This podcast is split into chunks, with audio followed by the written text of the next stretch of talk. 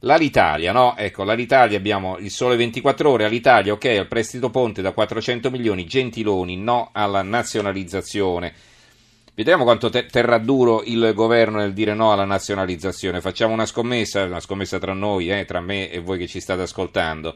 All'Italia il governo frena sullo spezzatino e spera nell'arrivo di Lufthansa, pronto l'ok di Bruxelles al prestito ponte fino a 400 milioni di euro.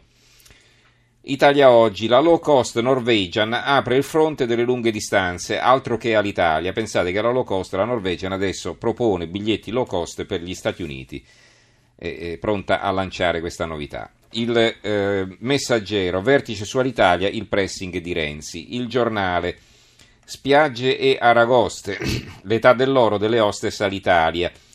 Era chiaro da tempo che l'Italia sarebbe finita così, io sui suoi aeroplani ho vissuto due anni fantastici, ma quello stile non poteva durare, troppo champagne, troppe aragoste, troppi benefit. Racconta Lucia, ex hostess che sugli aerei con la livrea tricolore ha volato alla fine degli anni 60, all'età dell'oro. Questa è un'intervista di Luca Fazzo che trovate appunto sul giornale. La verità c'è solo Renzi tra l'Alitalia e la cosa giusta, eh, scrive Maurizio Belpietro. A differenza di quanto scrivono tutti, il governo non è sotto il ricatto dei lavoratori dell'Alitalia che hanno respinto il piano di ristrutturazione della compagnia aerea. Il governo è sotto il ricatto della politica che, come sempre, in prossimità delle elezioni, in Italia si è sempre in prossimità di elezioni, non ha intenzione di prendere decisioni impopolari. Il foglio, sindrome Decio Cavallo, All'Italia MPS Piombino gli italiani invocano i salvatori stranieri solo quando le cose si mettono male. Di che si tratta? Eh, scrive a un certo punto qui Luciano Capone, eh, è la sindrome Decio Cavallo che colpisce gli italiani, manager e politici convinti di trovare uno straniero di passaggio a cui scaricare un bidone, proprio come Totò che nel famoso, nella famosa scena di Totò Truffa 62 riesce a vendere la fontana di Trevi al ricco americano Decio Cavallo. Primo si difendono l'italianità, l'interesse nazionale, il valore strategico di un'azienda, quando vale ancora qualcosa dall'acquisto degli stranieri, poi appena sull'orlo del fallimento si cerca disperatamente un tycoon cinese, uno sceicco arabo, un miliardario russo, una banca americana, chiunque abbia i soldi per prendersi il pacco. Accade con Alitalia, lo si è visto col Monte dei Paschi, le acciaierie e con qualsiasi azienda in crisi, incluso le squadre di calcio ma noi non siamo Totò nel mondo, non, non, non siamo Totò nel mondo, non ci sono tanti Decio Cavallo e soprattutto il mercato non è un film. L'unità, c'è il prestito sognando Lufthansa, pronti 300-400 milioni, ma in 40 anni bruciati 7,4 miliardi, così rispondiamo anche a un'ascoltatrice, poi l'ho vista in ritardo alla domanda ieri sera, ecco, finora eh, gli italiani contribuenti hanno pagato, tirato fuori 7,4 miliardi, miliardi, quindi 15 mila miliardi di vecchie lire, 7,4 miliardi di euro per l'Alitalia, l'Alitalia in queste condizioni. Ah ah ah, svendesi l'apertura del tempo. Gran bazar all'Italia, arriva il prestito ponte 400 milioni nostri per tenere in vita la compagnia, ma sono già partiti i saldi per invogliare i compratori, aerei, slot, immobili, ecco la lista degli affari. L'Unione Sarda, naturalmente pensano alla Sardegna, all'Italia voli ad alto rischio, regione tour operator ottimisti, passeggeri perplessi, prestito ponte dello Stato per garantire l'operatività nei prossimi sei mesi. Quindi importante, come dicevamo anche eh, ieri, soprattutto d'estate. All'Italia un tormentone durato anche troppo, l'editoriale sulla Gazzetta di Parma di Aldo Tagliaferro. Il Gazzettino di Venezia, all'Italia c'è un piano del governo, il commento di Mario Aiello, la pretesa dei falsi diritti rovina d'Italia.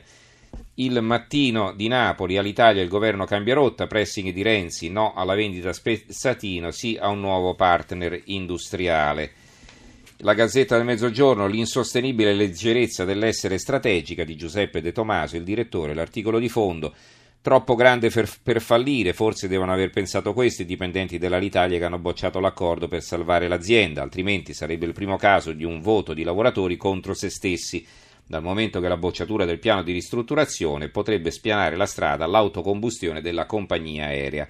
Oppure il fronte del no all'intesa tra governo, proprietà e sindacati confederali è convinto che alla fine lo Stato cambierà linea e sull'onda delle pressioni politiche accetterà di gonfiare il salvagente dell'aiuto pubblico togliendo un po' di quattrini dalle tasche dei contribuenti. Ecco, io sono per questa seconda ipotesi, ma spero di sbagliarmi il eh, secolo XIX e anche qui la stampa, e forse l'ultima cosa che vi leggo per questa sera, senza ali non si vola, il buongiorno di Mattia Feltri, Nove anni fa, nell'aprile del 2008, saltò la cessione di Alitalia ad Air France perché, spiegò il segretario generale della CGL Guglielmo Epifani, non è accettabile il livello di esuberi.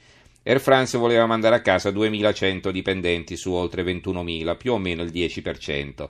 La cordata italiana, che dunque si prese la compagnia in nome dell'italianità, ne mandò a casa quasi 8.000 contro i 2.100 che voleva licenziare l'Air France. E questo dice già qualcosa sul senso degli affari spesso dimostrato dai sindacati, oltre che sul concetto di italianità diffuso da queste parti.